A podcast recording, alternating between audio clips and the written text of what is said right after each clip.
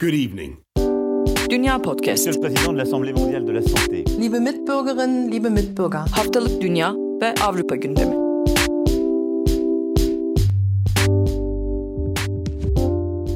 Herkese merhaba, ben Seda Karatabanoğlu. Dünya Podcast'a hoş geldiniz. Nida Dinçtürk ve Akın Art'la birlikte Avrupa ve Dünya gündemini değerlendireceğiz bu haftada. Almanya gündemini dinlemek için e, Akın Art'a söz veriyorum. Ben devam edeyim. Ee, bu hafta büyük oranda herhalde Fransa seçimlerinden bahsedeceğiz ama onu en son hep birlikte tartışacağız. Ben önce Almanya gündeminin öne çıkan birkaç başlığını özetlemeye çalışacağım. Bunlardan bir tanesi oldukça şaşırtıcı bir yandan da tanıdık bir gündem. Dün garip bir an yaşadım o anekdotla birlikte anlatayım isterseniz. Tagesschau yani buranın kamu televizyonundaki ana haber bültenini izliyordum. Sunucu haberleri sunuyor. Arkada işte bir görsel var tabii ki. Görseli önce çok dikkat etmedim. Sonra dikkat ettim. Bordo bereli bir asker toplamı duruyor görselde falan. Bir an böyle bir neredeyim, hangi ülkedeyim, neler oluyor karmaşası yaşadıktan sonra e, dinlemeye devam ettim haberleri. Almanya bir süredir ordu içerisindeki aşırı sağcı örgütlenmeleri tartışıyor. Yaklaşık bir 10 gündür, 2 haftadır. Bu gündem belli aralıklarla kendini tekrar ediyor. Geçen hafta atlamıştık. Bu hafta iyice büyüdüğü için buna bir miktar girelim istedim ben. Şimdi Spiegel'ın yayınladığı Der Spiegel'ın yayınladığı bir mektup var. Bu mektuba göre Alman özel kuvvetlerinden bir yüzbaşı orduda aşırı sağcı aktivitelere göz yumulduğuna dair çok uzun bir mektup yazıyor Savunma Bakanlığı'na. Daha sonradan böyle bir mektup aldığını Savunma Bakanlığı da teyit etti fakat mektubun detaylarına girilmedi.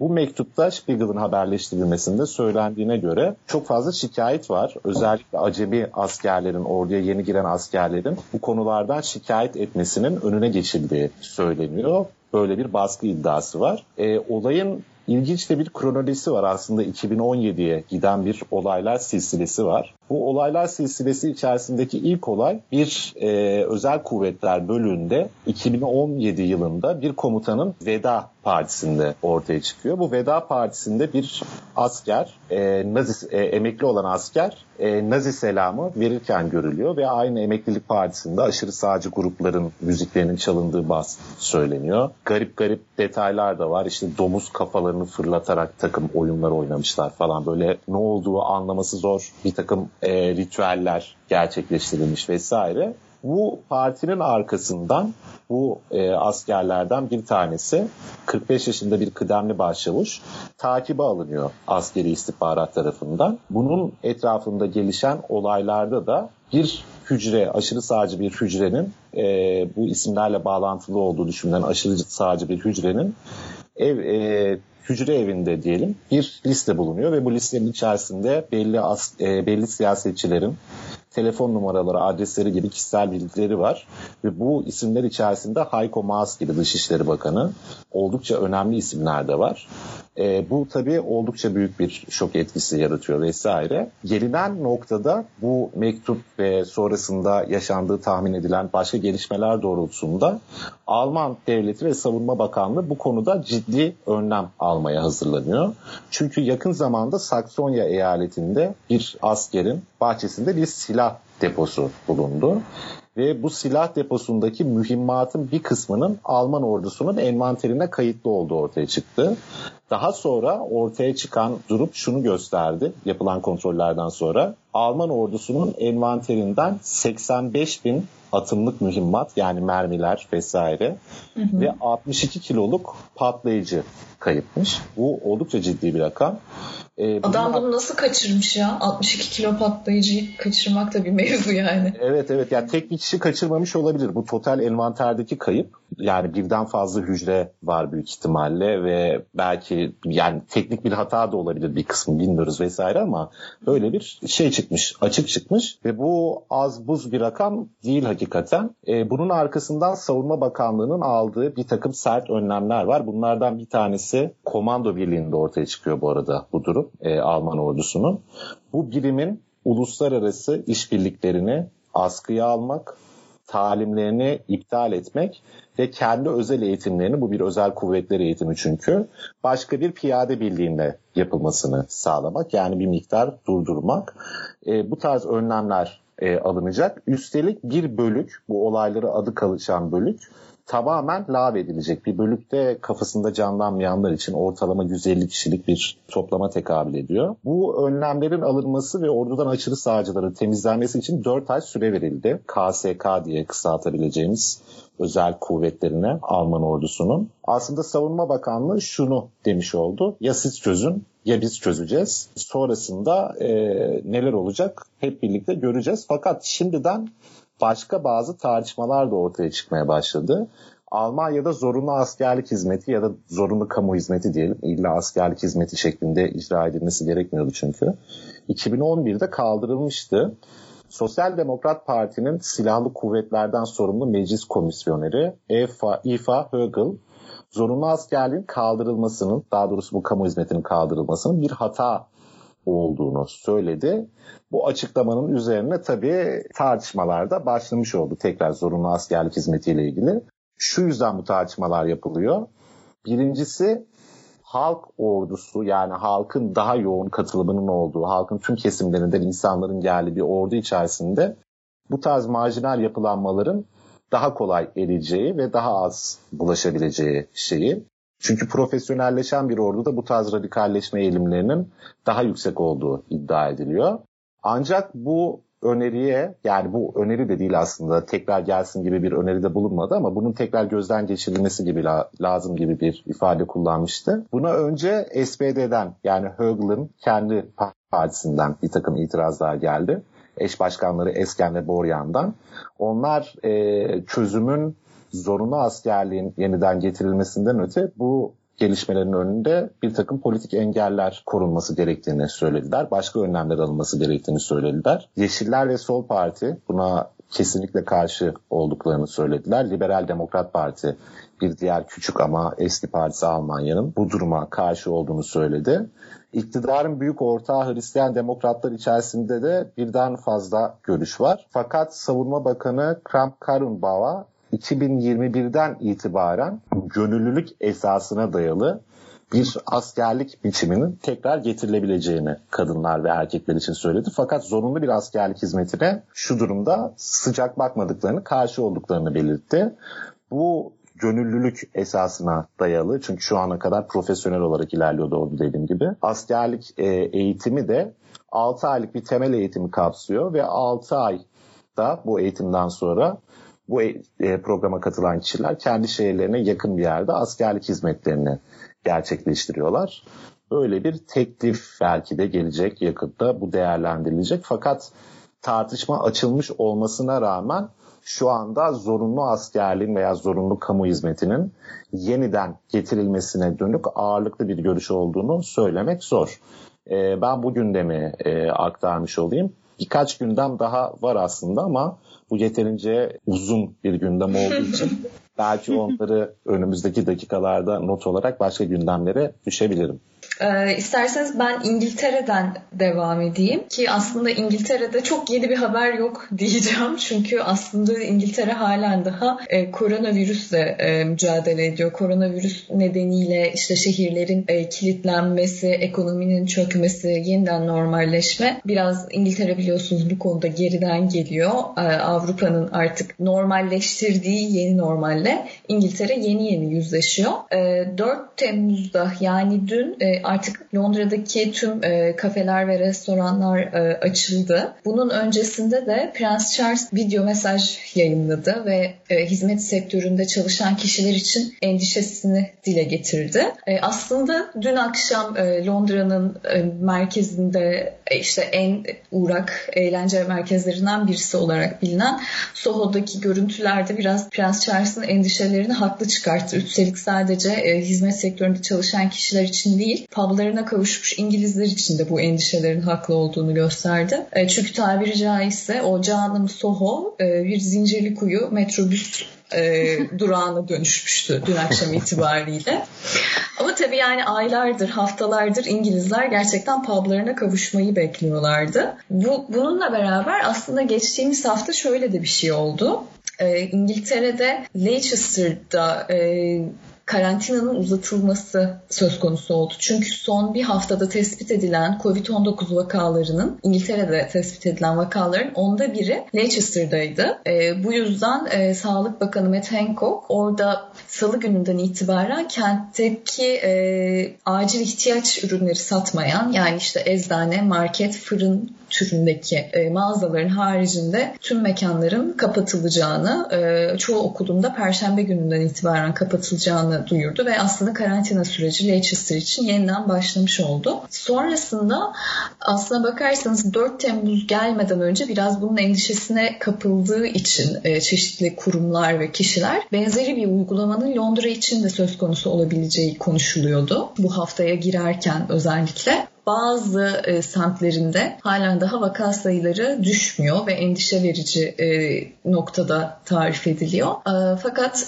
sanırım hmm, Perşembe günüydü, ay çarşamba günü affedersiniz. Komisyonun yaptığı açıklamayla buna gerek olmadığı, Londra'da e, Leicester'dakine benzer bir yerel e, kilitlenmeye gidilmeyeceği açıklandı ve e, dün 4 Temmuz itibariyle dediğim gibi tüm restoranlar ve publar açıldı. Zaten aslında haftalardır İngiltere'nin ekonomik anlamda e, ne kadar endişeli olduğunu, rakamlarla da nasıl e, büyük bir bilançoyla karşılaştığını tarif ediyordum. Prens Charles'ın 4 Temmuz için yaptığı açıklamada da aslında hizmet sektörünü ekonominin can damarı olarak tarif etmesi e, biraz aslında bu e, açılışın ekonomik olarak da ülkenin ihtiyaç duyduğu bir açılış e, olduğunu hatırlattı bize. Bununla beraber aslında gene geride kalan hafta İngiltere içinde gene ekonomik tartışmalarla geçti. Çünkü Harrods Londra'nın özellikle lüks tüketim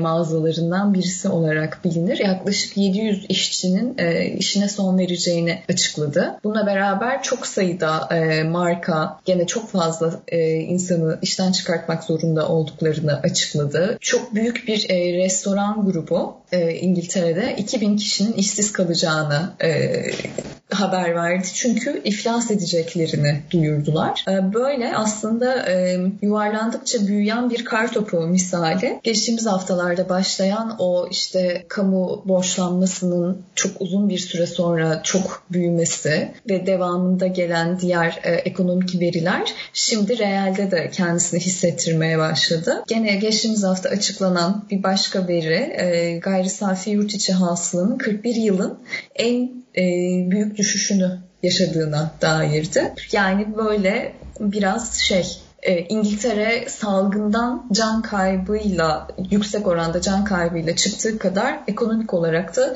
büyük bir sarsıntıyla çıkacak diye tahmin ediyorduk. Zaten hafta be hafta böyle çarpıcı bir başka gelişmeyle bu gerçekle yüzleşiyoruz. Zaten geride kalan haftada mutlaka siz de görmüşsünüzdür. Boris Johnson bu bilançoyu göğüsleyebilmek için inşaat sektörüne ağırlık verebileceklerine dair bir açıklama ne yaptı. Ne kadar tanıdık. evet zaten birisi de Twitter'da bu haberi paylaşıp harbiden Türk bu ya yazmış. Yani gerçekten en doğru yorumlardan biri olabilir belki de. Yani geride kalan haftada aslında İngiltere'nin e, gündemi 3 aşağı 5 yukarı böyleydi. Gene e, biraz parayla, rakamlarla e, alakalı haşır neşir olduğumuz bir gündem vardı. Yani o zaman gerçek anlamda Avrupa bizi kıskanıyor diyebiliriz. Çünkü Akın bahçede silah bulundu dediğinde benim aklıma direkt böyle bir ne kadar tanıdık bu hikaye diye. e, işin acı yanı evet. düşünce belirdi bize hatırlattığı bir tarih var. Bizimki büyük oranda uydurma deliller üzerine kurulu bir davaydı. Bu öyle de değil. Yani gerçekten ortada çok çok ciddi bir sorun var. Daha bile vahim bir durum bir yandan.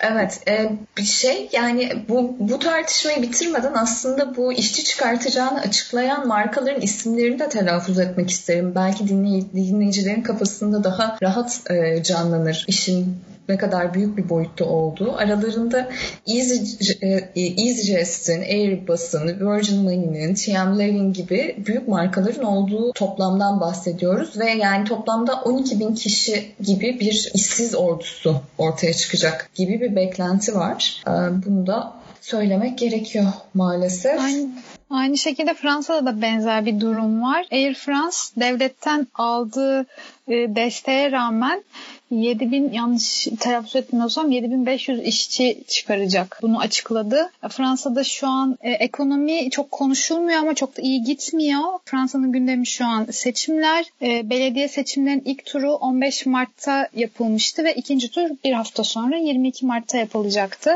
Ancak koronavirüs salgını dolayısıyla 16 Mart'ta karantina ilan edilince seçimler de ileri bir tarihe ertelenmişti ve e, geride kalan pazar günü ikinci tur yapıldı ve Fransa'da sanırım bir rekor oranda seçmen sandığa gitmedi.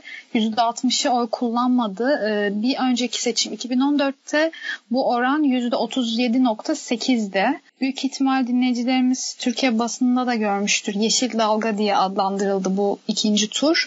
İlk tur da böyle geçmişti. Ancak hani e, karantina gündemi olduğu için, salgın gündemi olduğu için çok üzerine konuşulamamış, yazılamamıştı. Paris, Marsilya, Lyon, Bordeaux, Strasbourg, e, ve daha pek çok şehirde Sol ve Yeşil koalisyonu kazandı. Fransa'nın üç büyük şehri Paris, Lyon ve Marsilya'da iki şehir kadınlar tarafından yönetilecek. E, Paris başkent. E, geçen dönemde başkanlık yapan e, Sosyalist Parti adayı Anne Hidalgo yeniden seçildi. E, Lyon'da Yeşillerden e, bir aday seçildi. Marsilya'da 25 yıldır, son 25 yıldır sağcıların yönettiği bir kent ve e, Yeşillerden aday e, bir kadın seçildi. E, Michel Rubialo. Onun dışında Bordo'da 74 yıldır e, bir yönetim vardı belediyede ve yine Yeşillerden bir aday seçildi. Bordo'nun ayrıca şöyle bir önemi de var. İkinci tura kalan Troçkist bir aday var. Philip Potu. Bu da %10'luk bir başarı elde etti ikinci turda. E, kendisini Troçkist olarak tanımlıyor. Solcu ya da sosyalist direkt Troçkist olarak tanımlıyor. E, aslında ateşli bir devrimci olarak tanımlayabilirim kendisine. Yani 74 yıldır sağın yönettiği bir şehirde e, kendi Troçkist olarak tanımlayan bir adayın %10'luk bir oy alması e, Fransa'da açıkçası gündem oldu doğal olarak. E, aşırı sağcı Marine Le Pen'in partisi e, ilk defa belediye seçimlerinde bir büyük şehir kazandı. Fransa'da 100 binin üzerindeki şehirlerde tek bir aşırı sağ parti kazandı. O da Perpignan, güneyde yer alan bir şehir. Onun dışında Yeşillerin başarısıyla ilgili Fransa'da ırkçı söylemleriyle bilinen ve daha önce de bununla ilgili e, yargılanmış ve ceza almış bir sadece köşe yazarı e, Erik Zemmour. Son yerel seçimlerdeki Yeşillerin tarihi başarısını İslamcıların başarısı olduğunu söyledi. Hatta şöyle bir cümle kullandı. E, yeşillerin yeşili, İslamcıların yeşili, İslamcılar ve Yeşiller arasında bir ittifak var dedi. Bu sosyal medyada çok gündem oldu. Çok tepki çekti. Bu Yeşillerin başarısından bahsediyoruz ama aynı zamanda Yeşillerin başarısı Macron'un başarısızlığı demek. Macron'un görev süresinin dolmasına iki yıl kaldı ve bu iki yıl içinde acaba Macron yönetimini Yeşile nasıl çevirebilir gibi yazılar yer almaya başladı Macron'a yakın basında. Ipsos araştırma şirketi var. Türkiye'de de bilinen bir araştırma şirketi. Hı hı. E, bu araştırma şirketinin siyasi departmanın müdürü e, yeşil yani çevre ve ekoloji sorunları artık kentsel nüfus için değil herkes için yaşamsal ve herkes için endişe teşkil ediyor dedi. Ve herkes bir yeşile odaklanmış durumda, ekoloji odaklanmış durumda diyor. Bunun sebebi aslında koronavirüs olarak tartışılıyor kamuoyunda. İşte iki buçuk ay boyunca evlere kapanınca ki şunu da söylemekte fayda var. Bence Fransızlar çok sosyal bir toplum. Yani benim gözlemleyebildiğim kadarıyla. Hı hı. E, evdeki yaşamdan ziyade sokaktaki dışarıdaki yaşama çok önem veriyorlar. Ya bu e, karantina, ya karantina değil aslında da sosyal izolasyon döneminde olumsuz etkilenmelerinin sebebi de bu. Evleri hem çok küçük, yaşamaya çok müsait değil. Özellikle işte Paris'teki evler. İşte insanlar 15-20 metrekarede yaşamlarını sürdürüyor. Aynı şekilde burada benim yaşadığım şehirde de öyle. Sos, sürekli dışarıdalar. Yani uyandıklarından gece yatana kadar dışarıdalar. Her şeyin dışarıda yapabiliyorlar. Çocuklara dışarıda vakit geçirebiliyorlar. Sosyalleşmek aileyle yapılan bir şey burada ve sosyalleşmek evde yapılan bir şey değil. Hani Türkiye'de şey vardır ya arkadaşlarımızı davet ederiz, masalar kurarız, yeriz, içeriz. Evet burada da var ama burada daha çok dışarıda buluşma var. İnsanları evine davet etmek değil de dışarıda plan evet, yapmak. biraz Londra'da dışarıda. böyle aslında. Kesinlikle. Ben yanlış ve bu da hani... yaşıyorum kesinlikle. E şimdi hani e, iki buçuk ay evlere kapanınca ve işte Türkiye'de de Hani işte doğa bize mesaj veriyor. Koronavirüs hani işte denizler temizlendi, Yunuslar İstanbul Boğazı'nda görüldü gibi haberler vardı. Bu Fransa'da da böyle hani acaba doğa bize bir mesaj mı veriyor? Küresel ısınma üzerinden de aslında bence yeşillerin oyu bu kadar artmış. Bence demeyeyim de arttığını yorumluyorlar basında. Onun dışında Fransa'nın 2017'deki Cumhurbaşkanlığı seçimlerinde aday olan François Fillon'un bir gündemi vardı. Konu da şu, aynı zamanda eski başbakan kendisi. Eşi ve çocuklarını gerçekte çalışmadığı halde kamu kaynaklarını aktarmakla suçlanıyordu. Bizim Türkiye'de bankamatik memuru. memuru. Evet. evet, ATM memuru adlandıracağımız bir olayı Fransa'da hayata geçirmiş kendisi e, yargılanıyordu bir süredir. E, kendisine ve yani eşine ve kendisine 3000 e, 375 bin euroluk para cezası kesildi. Her ikisine de ayrı ayrı ve kendisi ayrıca 10 yıl siyasetten uzaklaştırma cezası aldı. Avukatı ağır bir yargılamadan geçtiğini söyledi. Skandal koşullarda yürütülen e, bir dava dedi. Bu kararı temiz edeceğiz. Bu karar adil değil ve yeni bir duruşma talep edeceğiz açıklamasını yaptı. Şunu da not düşmekte fayda var. E, Filon Sarkozy hükümetinde 2002 ve 2007 yılları arasında başbakanlık yaptı ve 2017'de e, aslında seçim döneminde, Cumhurbaşkanlığı seçimi döneminde gündeme gelen bu yolsuzluk olayı, olayıyla gündemden düşmüştü, siyasetten düşmüştü. Ee, onun dışında Fransa'da şu an için aktarabileceğim bir şey yok aslında. Peki ya Fransa seçimleri Almanya'da nasıl e, görüldü Akın? Mesela İngiltere'de sadece haber olarak geçti ama bir yorumla karşılaşmak mümkün olmadı pek İngiliz basınında. Burada işlendi. Ben haftalık yayınlardaki yazıları özellikle takip etmeye çalıştım. Onlar daha derinlemesine yazılar oluyor diye. Şimdi birkaç başlıkta önemli Almanya için bence Fransa'daki mesele. Birincisi Almanya önümüzdeki dönem başkanlığını yürütecek Avrupa Birliği'nin.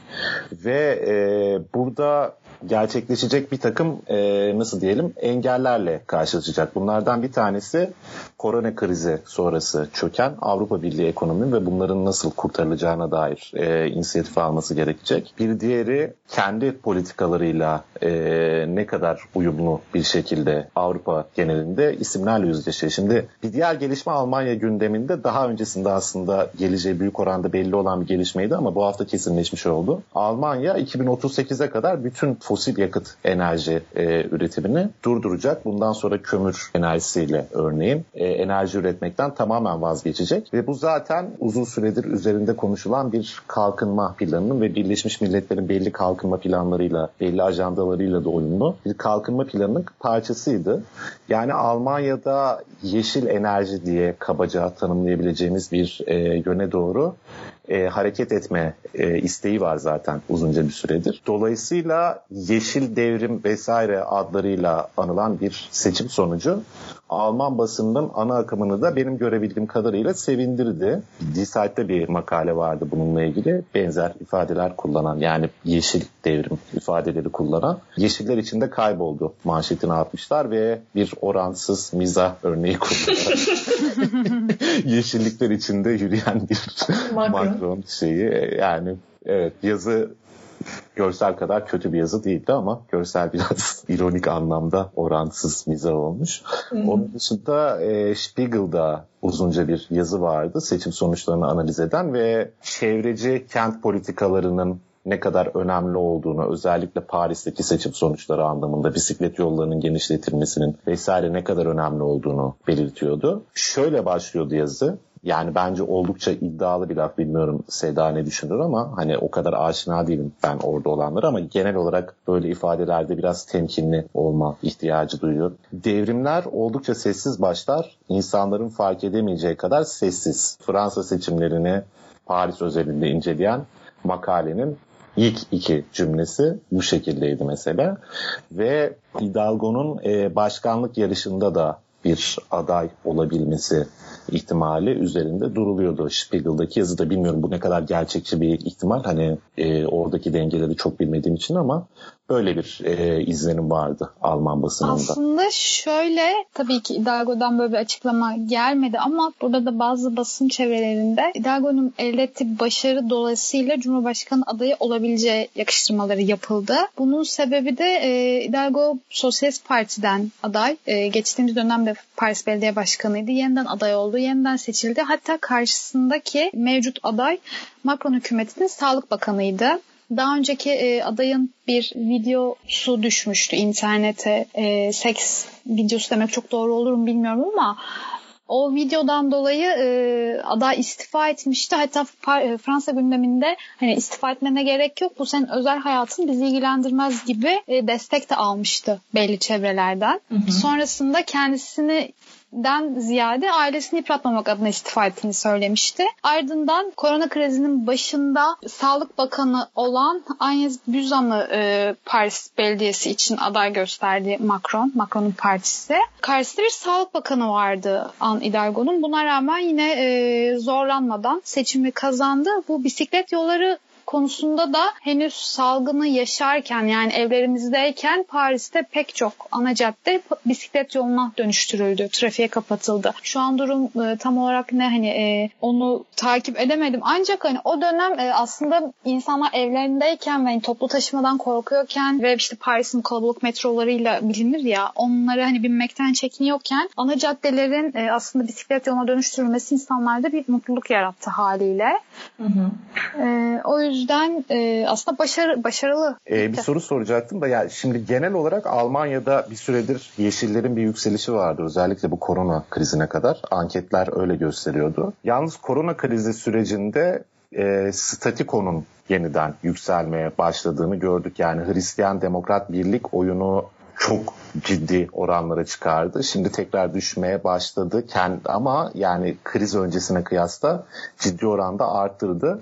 Fakat Yeşillerin de oy kaybı anket önceki anketlere kıyasla olmakla birlikte yine ikinci parti olarak gözüktüğünü görüyoruz. Yani şunu söylemeye çalışıyorum. Almanya'nın geleceğinde, gelecek seçimlerinde büyük ihtimalle biz bir Hristiyan Demokrat Birlik ve Yeşiller koalisyonu göreceğiz. Ki Hristiyan Demokrat Birliğin bazı politikaları da büyük oranda e, ekolojik sayılabilecek. Yani bu tabii bu kadar kolay söylenebilecek bir ifade değil de en genel anlamıyla ekolojik sayılabilecek diyeyim. Politikalar içeriyor. Fransa'nın geleceğinde de böyle bir eğilim var mı sence? Yani önümüzdeki senelerde, genel seçimlerde vesaire Avrupa'da öyle bir gidişat görecek miyiz? Yani sence? Aslında bu bahsettiğin şey Fransa gündeminde de tartışılıyor. Bir kesim Yeşillerin artık e, siyasette çok net bir şekilde kendini hissettireceğini söylüyor. Başka bir kesim de e, faşist iktidarlardan önce böyle rahatlamalar olur yorumunu yapıyor. Aksine e, Yeşillerin başarısının koronaya bağlı olduğunu söylüyor ve çok uzun sürmeyeceği yorumları yapılıyor. Anladım. Yani hani böyle kesin evet bu gündemde bu tartışılıyor diyemiyorum açıkçası şu an için. İngiltere'de nasıl tartışılıyor diyeceğim ama tartışılıyor mu artık? ya tartışılmıyor aslına bakarsanız. Yani hani e, şöyle bir baktığım zaman Fransa'daki seçimler hakkında kim ne demiş diye özellikle ana akımda e, sadece seçimlerin sonuçlarına ve gidişata dair genel geçer bilgiler verilip geçilmiş. Yani sadece Reuters bence e, dikkat çekici bir başlık atmış aralarında. O da ne kadar dikkat çekiciyse Fransa'da e, Macron yerel seçimlerde yağmalanıyor, sopalanıyor gibi bir ifade kullanıp işte yeşillerse e, bir deniz gibi yükseliyorlar e, gibi böyle biraz epik bir e, yaklaşımla durumu tarif etmişler. Ama yani onun haricinde gerçekten yorum namına bir şeyle karşılaşmak çok mümkün değildi. E, bunu da biraz aslında şeye bağlıyorum ben. E, özellikle son haftalarda İngiltere kendi ekonomisiyle o kadar baş etmeye çalışırken arka planda da e, Brexit süreci devam ediyor.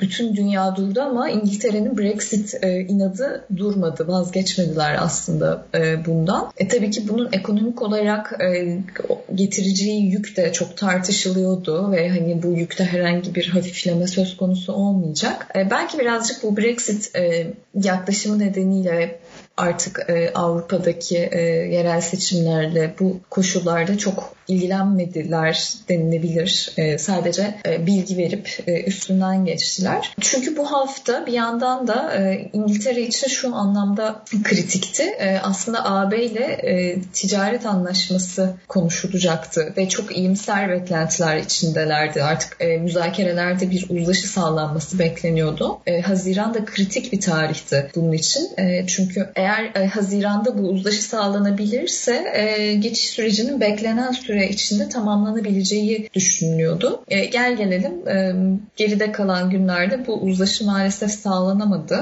E, şimdi 2020 sonuna kadar bu müzakereler yürütülmeye e, devam edecek. Hani bu hangi konularda müzakereler sürüyor diye bakmak gerekirse ticaretin yanı sıra balıkçılık, havacılık, ilaç ve güvenliğe kadar e, birçok konuda müzakereye varmaya çalışıyorlar. E, ama zaten Avrupa Birliği bu kadar çok başlıkta e, bir yıldan kısa bir sürede anlaşmaya varmak çok mümkün değil diyordu e, başından itibaren. Hatta bu yorumları da biraz e, İngiltere'de hükümet kanadında yokuşa sürülüyor süreç diye değerlendirilmişti. Şimdi de İngilizler her ne kadar geçiş sürecini uzatmamakta ve müzakereleri 2020 sonuna kadar tamamlamakta ısrar etseler de bu son görüşmenin olumsuz geçmesi çok da bekledikleri gibi ilerlemeyeceğini gösteriyor. Eğer anlaşmaya varılamazsa iki taraf arasındaki ticari ilişkiler Dünya Ticaret Örgütü'nün kurallarına göre yapılacak 31 Aralık 2020 tarihi itibariyle herhangi bir anlaşmaya varılamaması durumunda. Bu arada da Türkiye ile ticaret ilişkilerini aslında onarmaya çalışıyor. Belki de yeniden inşa etmeye çalışıyor diyebiliriz İngiltere için. Geçtiğimiz haftalarda Ticaret Bakanı Liz Truss bir açıklama yapmıştı Twitter hesabından. Türkiye ile sürdürdükleri ticaret anlaşmalarında böyle olumlu gelişmeler kaydettiklerini, hatırı sayılır ilerlemeler gördüklerini e, not etmişti. Zaten e, Brexit konuşulduğundan beri Brexit'in ekonomik getirisi, dünya dengelerindeki yaratacağı değişiklikler konuşulmaya başlandığından beri e, İngiltere'nin ticari anlamda yüzünün Türkiye'ye döneceği hep söylene geliyordu. E, şimdi bu süreçte artık her e, adımla beraber bu kehanet kendini doğruluyor diyebiliriz. Belki de bu yüzden sonuç olarak İngiltere ana akımında Fransa seçimleri sadece bir bilgi olarak e, yer aldı ve geçip gitti. Bizlik bir şey yok demişler. Evet. evet özetle. O zaman ben yine Avrupa Birliği'ne dair bir şey söylemek isterim. Az önce Akın'ın da bahsettiği gibi Almanya önümüzdeki 6 ay e, Avrupa Birliği'nin lideri konumunda olacak. E, Macron Fransa'da aslında seçimlerle ilintili olarak ayrıca bir e, önemli gündem de var. Başbakan e, Edouard Philippe'in istifa etmesi. E, Cuma sabahı istifa ettiğini e, açıkladı. Yani Macron istifasını sunduğunu açıkladı ama Macron da istifayı kabul etti. Başbakanın istifa etmesi demek aynı zamanda hükümetin de istifa etmesi demek oluyor. Cuma sabahı istifa gerçekleşti ancak Perşembe günü e, Macron işte günlük basın bilgilendirmesinde Eylül ayında başlayacak öğretim yılının çok zor olacağını söylemişti. Aynı zamanda ekonomik, sosyal ve ekolojik olarak da e, yeni bir plan yapmalıyız demişti. Ve buna dair yani bu planlar e, devam ederken, bunları gerçekleştirirken yeni bir yönetim olacağını söylememişti. Bunun ardından hemen e, Cuma sabahı Başbakan istifasını sunduktan sonra öğlen 3 gibi yanlış hatırlamıyorsam yeni başbakan açıklandı çok kısa bir süre içinde. E, tabii bu kadar aynı gün içinde bir başbakan istifa etmesi, yeni bir adayın yani yeni bir ismin açıklanması da aslında bu e, planlıydı yorumlarına yol açtı e, Fransa kamuoyunda. Yeni başbakan e, Jean Castex olarak açıklandı. Ayrıca istifa eden Başbakan Edouard Philippe de e, belediye başkanı adayı olmuştu ve %58 oyla e, Le Havre şehrinden e, belediye başkanı seçilmişti. Pazar günü Edouard Philippe'in bu başarısından sonra Macron büyük bir kayıp yaşadı. Edouard Philippe yükseliyor. Macron gölgesinde kalmak istemez ya da Edouard Philippe Macron'un başarısız hükümetinde kalmak istemez yorumları yapılmıştı ve beklenen son gerçekleşti. Ee, evet ben de e, belki biraz alakasız kaçacak ama e, aslında önemli bir gelişme. E, İngiltere Türkiye ve Kıbrıs'a karantina uygulamayacağını duyurdu hafta sonuna girmeden önce. 50'den fazla ülkeden geri gelenlerin artık İngiltere'de kendilerini karantinaya almaya, almalarına gerek kalmayacağını söylüyordu. 10 Temmuz e, itibariyle bu 50 ülkelik listenin arasında Türkiye ve Kıbrıs da girdi. Özellikle İngiltere'de yaşayan Türkiye'li göçmenler için bu çok önemli bir soruydu ve böyle biraz kendi aralarında aslında İngiltere'nin çok yaygın bir e, takip sistemi olmamasını yani zaten karantinaya girmesek kim fark edecek ki tartışmalarının döndüğünü ben biliyorum. Tam onu soracaktım. Zorunlu bir karantina mı yoksa e, Ev karantinası. gönüllü olarak Evet, yani gönüllü aslında e, Seda hani burada lockdown ilan edildiğinde de aslına bakarsan bununla eleştirilmişti İngiltere hükümeti. Çünkü herkesin kendi inisiyatifine bırakılmıştı evlerinde kalmaları. Fransa'da o dönem senin tarif ettiğine benzer bir kontrol mekanizması yoktu. Aslında çok ağır ve çok sayıda cezalar da kesilmedi. Haliyle bir yaptırımdan söz etmek mümkün değildi. Aynı şey e, karantina içinde geçerliydi. Bu 14 günlük karantinada kaldığında aslında hiçbir görevli seni takip etmiyor ya da hiçbir uygulama e, bunu gözetmiyordu. O yüzden de dediğim gibi aslında buradaki Türkiye'li göçmenlerin önemli bir kısmı zaten kim takip ediyor ki deyip o karantinayı delmeye çok teşneydi. Böylece e, hükümet herkesin karın ağrısına son vermiş oldu. 10 Temmuz'dan itibaren Türkiye'den ya da Kıbrıs'tan gelecek herhangi bir kişi hiçbir karantinaya girmek zorunda kalmadan hayatına devam edecek İngiltere'de. Bununla beraber ben e, İngiltere gündemini bitirmeden e, biraz gülümsetici bir habere yer vermek isterim. Korona salgını nedeniyle e, Worcestershire'da yapılması planlanan Swinger Festivali iptal edildi ve e, Şaşırtıcı olmadı. İngilizler üzgün. E, yani bu aslında dünyadaki en büyük e, swinger festivallerinden birisi olarak, e, pardon İngiltere'deki en büyük swinger festivallerinden birisi olarak anılıyordu. Bu yılda yedincisi e, yapılacaktı ve dört gün sürmesi planlanıyordu. Festivalin organizatörleri geçtiğimiz hafta bir açıklama e, yaptılar ve e, şey festivalin bilet satışlarının salgın nedeniyle etkilendiğini, sponsorların da aynı sebepten çekilmek üzere olduklarını e, söylediler. Bu yüzden de ya şöyle bir ifade kullanmışlar. Gerekli önlemlerin uygulanamaması nedeniyle festivalin kötü bir taklidini size sunmak istemiyoruz. 2021'de daha büyük bir organizasyonda buluşmayı umuyoruz. Peki diyerek. önlem alması mümkün olmayan bir festival tabii. Tam onu söyleyecektim. Mesele bilet satışlarının olumsuz etkilenmesi mi sadece hani? Sonuçta bir virüs hani bulaşıyor. E, Yani tabii şey bence oradaki sağlık ihtimalini hiç düşünmemişler gibi görünseler de çünkü aslında burada bunu dile getirmek yerine bu açıklamada sponsorların çekildiğini dile getirmeleri de düşündürücü ama bir yerde de aslında eylemin mantığına aykırı bir şey söz konusu. Düşündürücü e, ama durum bu yani e, İngiltere'nin e, ekonomisi dediğim gibi her açıdan sarsılmaya devam ediyordu diyerek ben bu haftanın İngiltere gündemini bitirmek istiyorum. Ben de son bir gündem ekleyeyim Almanya ile ilgili. E, sosyal mesafe önlemlerinin korunmasına dönük e, başka ülkelere de belki örnek olabilir. E, BFG Al- Almanya'nın daha doğrusu Berlin'in İETT'si olarak düşünebiliriz. Oradaki toplu taşıma e, işlerini organize eden kurum. Bir e, kamu görseli hazırlamışlar. Türkiye'de de ciddi sorunlardan bir tanesi sosyal medyada falan gördüğüm kadarıyla. Kişilerin e, burunlarını maskelerle tam olarak kapatmaması veya hiç maske kullanmaması çok sık görülen bir durum. E, BFG'nin önerisi şu olmuş. Yani tabii ki esprili bir reklam olarak yapmışlar bunu ama e, toplu taşımalarda deodorant kullanılmasının bırakılmasını önermişler. Böylece kokudan herkes burnunu örtmek zorunda kalacağı için bu önlemin de daha hakkıyla uygulanabileceğini söylemiş BFG. Bu da başka belediyelere de belki ilham verebilir. Yine bir Alman şakası şey galiba Akın bu. Evet evet. Aynen öyle. Neredeyse mantıklı. Aynen öyle. Peki e, Seda senin Fransa'dan ekleyeceğin başka bir şey yoksa ya da e, Akın senin Almanya'dan. Yok. Yok benim de. Yani Okey. çok var da. Tabii. Seçtiğimiz en nadide parçaları e, konuştuk.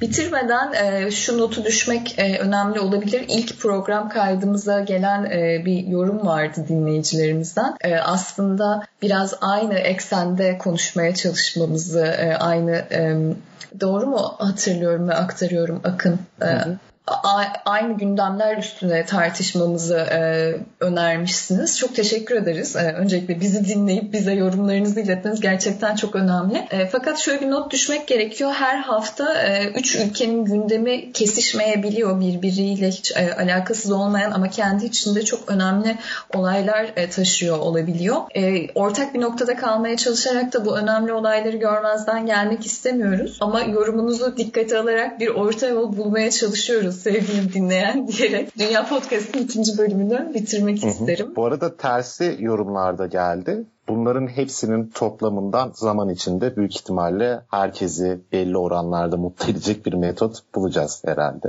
Evet, evet sadece politika ve e, ekonomide konuşmayacağız. Yerine göre kültür, sanat ve sporda konuşacağız. Ancak hani gündemi takip ettiğimiz için e, aslında biz olanı aktarıyoruz. Bu yüzden her zaman benzer şeyler ya da farklı yani siyaset ve ekonomiden farklı şeyleri de aktaramıyoruz haliyle. Evet, biz iyi çocuklarız. Bizi dinlemeye devam edelim. Bu hafta da böyle kapatmış olalım isterseniz. evet. Hoşçakalın. Herkese tamam, iyi hoşça haftalar. Hoşçakalın.